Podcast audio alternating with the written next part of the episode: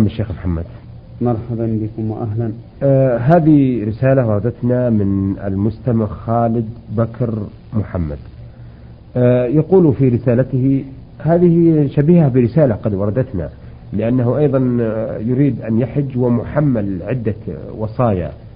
آه يقول آه أنه قد طلب منه مجموعة من الناس أن يأتي لهم بشيء من مكة أو والمدينة مثل حجر أو ماء أو قليل تراب أو ما شابه ذلك. فكيف أصنع وفقكم الله؟ الحمد لله رب العالمين والصلاة والسلام على نبينا محمد وعلى آله وأصحابه أجمعين. هذه الوصايا التي أشار إليها أن يأتي إلى من أوصوه بتراب أو ماء أو أحجار من الحرم لا يلزمه أن يفي بها. وله أن يردها عليهم. ولو كانت وصاياهم بأن يدعو الله لهم في هذه المشاعر لكان ذلك أولى وأجدر.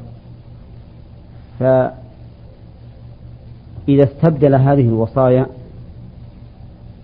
بأن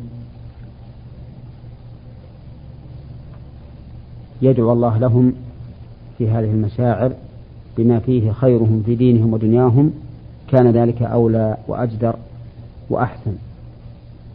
نعم. آه هذه رسالة وردتنا من بطي الحربي من الكويت. يقول للمستمع بطي حجينا العام الماضي من الكويت لكن لم نبقى في منى إلا يوم العيد واليوم الثاني وأجر وأجرنا من يرمي عنا اليومين الباقيين وسافرنا بعد الوداع طبعا. وننوي هذه السنة أن نعود لما ذكرنا. لكن في أنفسنا شيء مما صنعنا العام الماضي. فما حكم هذا العمل؟ وهل نعود هذه السنة؟ العمل الذي فعلوه ليس بصحيح. نعم. ولا بجائز أيضا. فإن الواجب على المرء أن يبقى في منى بعد يوم العيد ليلة الحادية عشر وليلة الثانية عشر ويوم الثاني عشر إلى أن تزول الشمس فيرمي الجمرات ثم إن شاء أنهى حجه وتعجل وإن شاء بقي إلى اليوم الثالث عشر فرمى بعد الزوال ثم نزل. نعم. وكثير من العامة يظنون أن معنى قوله تعالى فمن تعجل في يومين فلا إثم عليه ومن تأخر فلا إثم عليه. يظنون أن يوم العيد داخل في هذين اليومين. فيتعجل بعضهم في اليوم الحادي عشر. وهذا ظن لا أصل له. فإن الله يقول واذكروا الله في أيام معدودات. والأيام المعدودات هي أيام التشريق. نعم. فمن تعجل في يومين ويكون ذلك التعجل في اليوم الثاني عشر لأنه هو ثاني اليومين. فلا إثم عليه ومن تأخر فلا إثم عليه. وأما ما فعله الأخ فإنه نعم يفعله بعض الناس أيضا ويتعجلون قبل اليومين فمنهم من يوكل من يقضي عنه بقية حجه كما في هذا السؤال. نعم. ومنهم من يزعم بأنه يكفيه أن يذبح فدية عن المبيت وفدية عن الرمي ويخرج. وهذا أيضا ليس بصحيح. والفدية ليست بدلا عن ذلك على وجه التخيير بينها وبين هذه العبادات. نعم. وإنما هي أي الفدية جبر لما حصل من الخلل بترك هذه العبادات. فيكون فعلها جابرا لهذه السيئة التي فعلها وهي تركه لهذا الواجب. وليست أي هذه الفدية بديلا معادلا لفعل الواجب. نعم. نعم. إذا المهم أنه في العام المقبل إن شاء الله إن شاء الله. يجب عليه أن يبقى في اليوم الحادي عشر وفي اليوم الثاني عشر وإذا رمى في اليوم الثاني عشر بعد الزوال فإن شاء تعجل ونزل وطاف للوداع ومشى وإن شاء بقي إلى اليوم الثالث عشر ورمى بعد الزوال ثم نزل وطاف للوداع وسافر نعم, نعم. إذا نقول يجب عليه أن يبقى يوم العيد وهو اليوم العاشر. نعم. واليوم الحادي عشر واليوم الثاني عشر. نعم. هذا واجب للبقاء. واجب. وإن أراد أن يتعجل في اليوم الثالث عشر فليتعجل. إيه نعم. اليوم الثاني عشر. في اليوم الثاني عشر. نعم. ف... فليتعجل بعد الرمي بعد الزواج نعم. إذا الواجب عليه العاشر والحادي عشر. والثاني عشر. والثاني عشر. أي نعم. الثاني عشر إلى الزوال. إلى الزوال. حتى تزول الشمس نعم. ويرمي. نعم. آه هذه رسالة وردتنا من طالب مسلم كتب طالب مسلم يقول إذا كنت مشغولا بأداء واجب مدرسي وفتحت المذياع ووجدت فيه قرآنا يتلى فأقع في حيرة. إن استمريت في أداء واجبي والقرآن يتلى فإن هذا تساهل عن القرآن. إن أغلقت المذياع كان هذا أمرا آه، لا أرتاح له لأنه إعراض عن ذكر الله سبحانه وتعالى. هل أترك واجباتي وأستمع أم ماذا؟ وفقكم الله. لا تترك واجباتك وتستمع بل لا بأس أن تغلق المذياع وتوقف القراءة.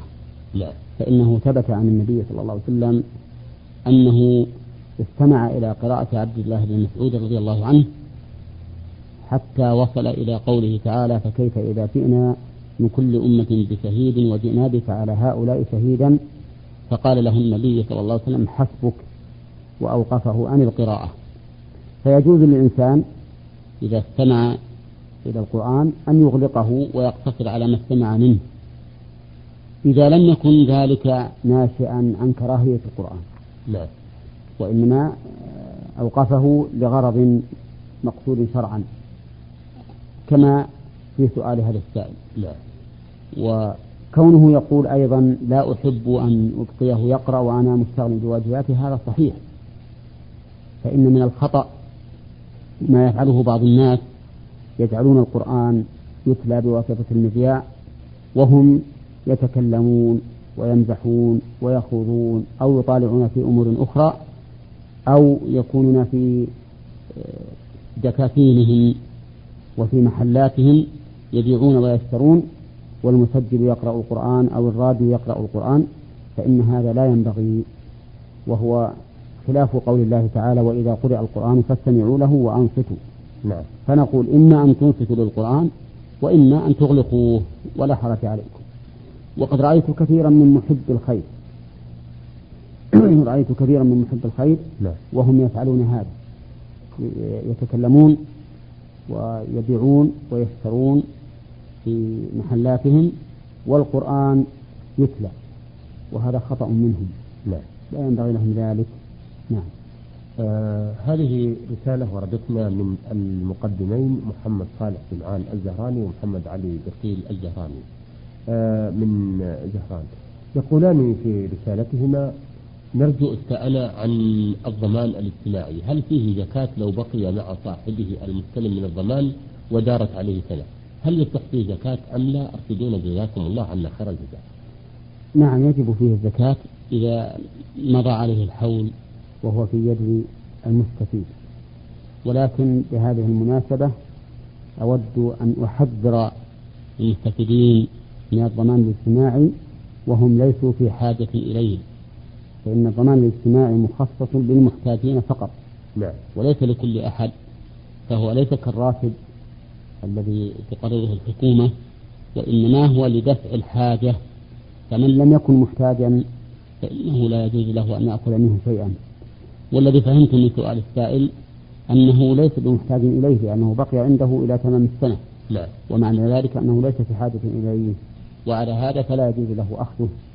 وعلى المرء أن يستغني بما أباح الله له عما حرم الله عليه. حتى يبارك له في ذلك فإنه كما ثبت في الحديث الصحيح عن النبي صلى الله عليه وسلم أن من أخذ المال من غير وجهه كان كالذي يأكل ولا يشبع ولم يبارك له فيه. نعم. بس الآن الذين يأخذون من الزكاة وهم أغنياء يأخذون من بيت من الضمان. وهم أغنياء عنه يعتبرون ذلك من بيت مال المسلمين. ويقولون نحن من المسلمين. ليس بصحيح هذا. هذا في الحقيقة. إما جهل أو تجاهل منهم نعم. فالضمان الاجتماعي مخصص ولهذا فيه لجنة لتقصي الحقائق. وهل هو مستحق أو غير مستحق؟ نعم. ولو كان لعموم الناس بدون قيد الحاجة ما إلى وضع هذه اللجنة التي تفحص وتنظر. نعم. نعم. آه يقولان أيضا إيه هل إذا حلفت من شيء وأخذته هل فيه إثم أم لا؟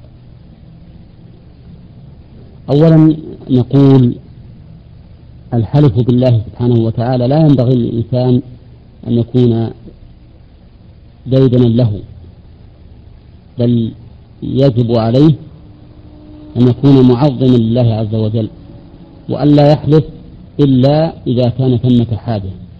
وإن كان الحلف يجوز بدون حاجة وبدون استحلاف لكن الأولى أن لا يكثر. لقوله تعالى واحفظوا أيمانكم فإن بعض المفسرين يقولون المراد لا تكثر اليمين بالله سبحانه وتعالى.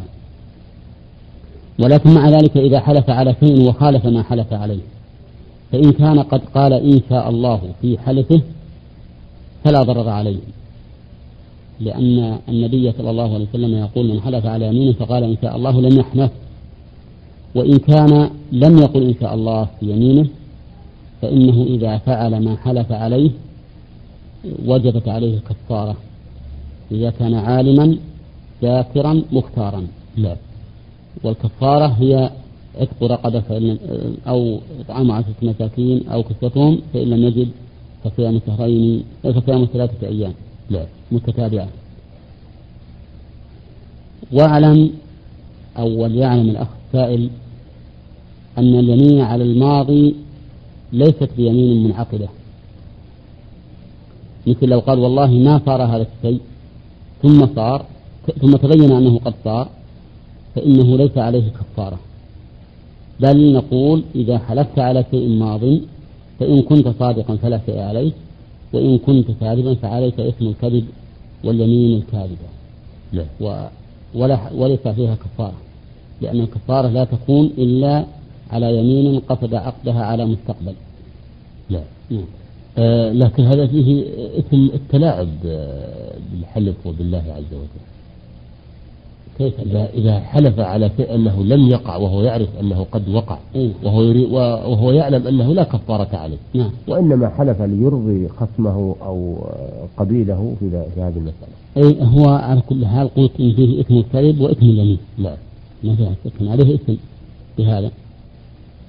آه، أثرتم إلى أن الشخص إذا قال حلف وقال إن شاء الله.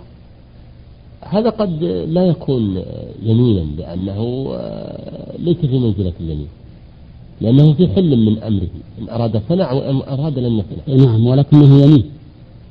الرسول قال إنه حلف على يمين فقال إن شاء الله. لم يحمل هو يمين في الحقيقة لأنه قسم بالله. لا. لكنه يمين علق بمشيئة الله فكان الإنسان قد تبرأ من حوله وقوته وجعل الأمر إلى الله. فلما جعل الأمر إلى الله صار إذا خالف فقد خالف بمشيئة الله ولا شيء عليه آه سؤالهما الثالث يقولان فيه الناس استغنوا بالسيارات عن الدوام. ولهذا نعم. اختلف العلماء إذا قال إن شاء الله للتبرك أو للتعليق. آه إذا قال للتبرك هل تنفعه أو لا تنفعه؟ أو والصحيح واختار شيخ الإسلام ابن تيمية أنها تنفعه مطلقا لعموم الحديث. يعني مثل قد يقول قد يقول الحالف والله إن شاء الله لأفعلن كذا ويقصد بقوله إن شاء الله التحقيق تحقيق الأمر والتأكيد لا. دون التعليق بمشيئة الله فمن العلماء من يقول إذا لم يقصد التعليق فإنه يحنث لأنه ما رد المشيئة إلى الله وإنما أكد ذلك لكونه بمشيئة الله ومنهم من يقول إنه إذا قال إن شاء الله مطلقا سواء قصد التحقيق أو التعليق فإنه لا حنث عليه. وهذا الأخير اختيار شيخ الإسلام ابن تيمية بعموم الحديث. إذا يدخل في ذلك ما أقسم عليه أيضا شيخ الإسلام ابن تيمية في معركة سقحب لما حلف على النصر. فقالوا له قل إن شاء الله قال إن شاء الله تحقيقا لا تعليقا نعم. آه سؤالهما الثالث يقول الناس استغنوا بالسيارات عن الدواب وتركوها. هل يأثمون بتركها أم مكلفون بإطعامها؟ ليسوا مكلفين بإطعامها إلا إذا كان الحيوان مملوكا للإنسان. نعم فإنه يجبر إما على إطعامه أو بيعه آه، أو ذبحه أو تأجيره. فإذا المهم إذا كان مسؤولا عنه وجب عليه قوته وإلا فليس عليه شيء في ذلك. نعم. آه من عبد الغفار محي الدين جمهورية مصر العربية وردتنا هذه الرسالة يثني فيها ثناء كثيرا وبعد السلام يقول ما حكم من أخل بشيء من أركان الحج؟ وما هي أركانه؟ وفقكم الله. وبناء على كلام قبل في الجواب السؤال نعم لو فرض أن الإنسان أراد أن يسيد هذه البهيمة التي استغنى عنها فإنه لا حرج عليه في ذلك. لأن حديث جابر رضي الله عنه في جمله الذي أعيا قال فأردت أن أسيبه. فدل هذا على جواز تسييب الحيوان إذا لم يكن فيه مصلحة ومنفعة؟ لا. يتركه يرعى حتى يقضي الله عليه ما يقضي. وكذلك أيضا صاحبة الهرة التي قال فيها الرسول عليه الصلاة والسلام عذبت امرأة في هرة الله حبستها لا هي أطعمتها ولا هي أرسلتها تأكل من خساس الأرض. فدل هذا على أنها لو أرسلتها تأكل من خساس الأرض برئت من عهدتها. وهكذا أيضا هذه الحيوانات لو استغنى الناس عنها وسجبوها في البراري ترعى وتأكل لم يكن عليهم في ذلك بأس. إلا إذا أرسلوها في مواطن تضر الناس. مثل أن يرسلوها بين المزارع بحيث تؤذي المسلمين فهذا لا يجوز لهم. بس هنا أيضا تحفظ غير التحفظ هذا وهو الطرقات الآن اصبحت مثلا من البلاد ممتده فيها الطرقات آه، اللي هي طرق السيارات. إيه. ويتعرض المسافرون إلى هذه الحيوانات نعم. ويحدث حوادث رهيبة حقيقة. صحيح ما قلت و... أو صحيح ما قلت. لا. وعلى هذا فإذا أرادوا أن يستجيبوها لا يكون حول هذه الحدود. هم لا يستطيعون أن يتعاهدوها وإنما لا مو متعاهدين لكنهم يدلون بها.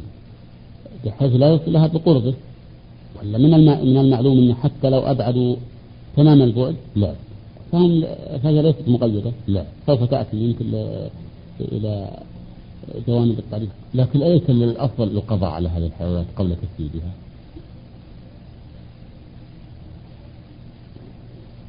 ما أدري. ما أدري كونه ما دام أنها تقدر لا. أن تعيش لا. أما نعم لو وصلت إلى حالة لا تعيش فيها وهو لا يمكن أن ينتفع بها في المستقبل لا. فحينئذ نقول بجواز إتلافها لأن بقاءها معذبة بدون إنفاق عليها تعذيب لها لا. والإنفاق عليها بدون جدوى لا حاضرة ولا مستقبلة إضاعة للمال وقد نهى النبي صلى الله عليه وسلم عن إضاعة المال لا. فذبحها هنا لإراحتها لا حرج فيه فيما أعلم آه إذا بعد أن انتهى وقت البرنامج نرجع آه، رسالة عبد الغفار جمهورية مصر العربية إلى لقاء قادم.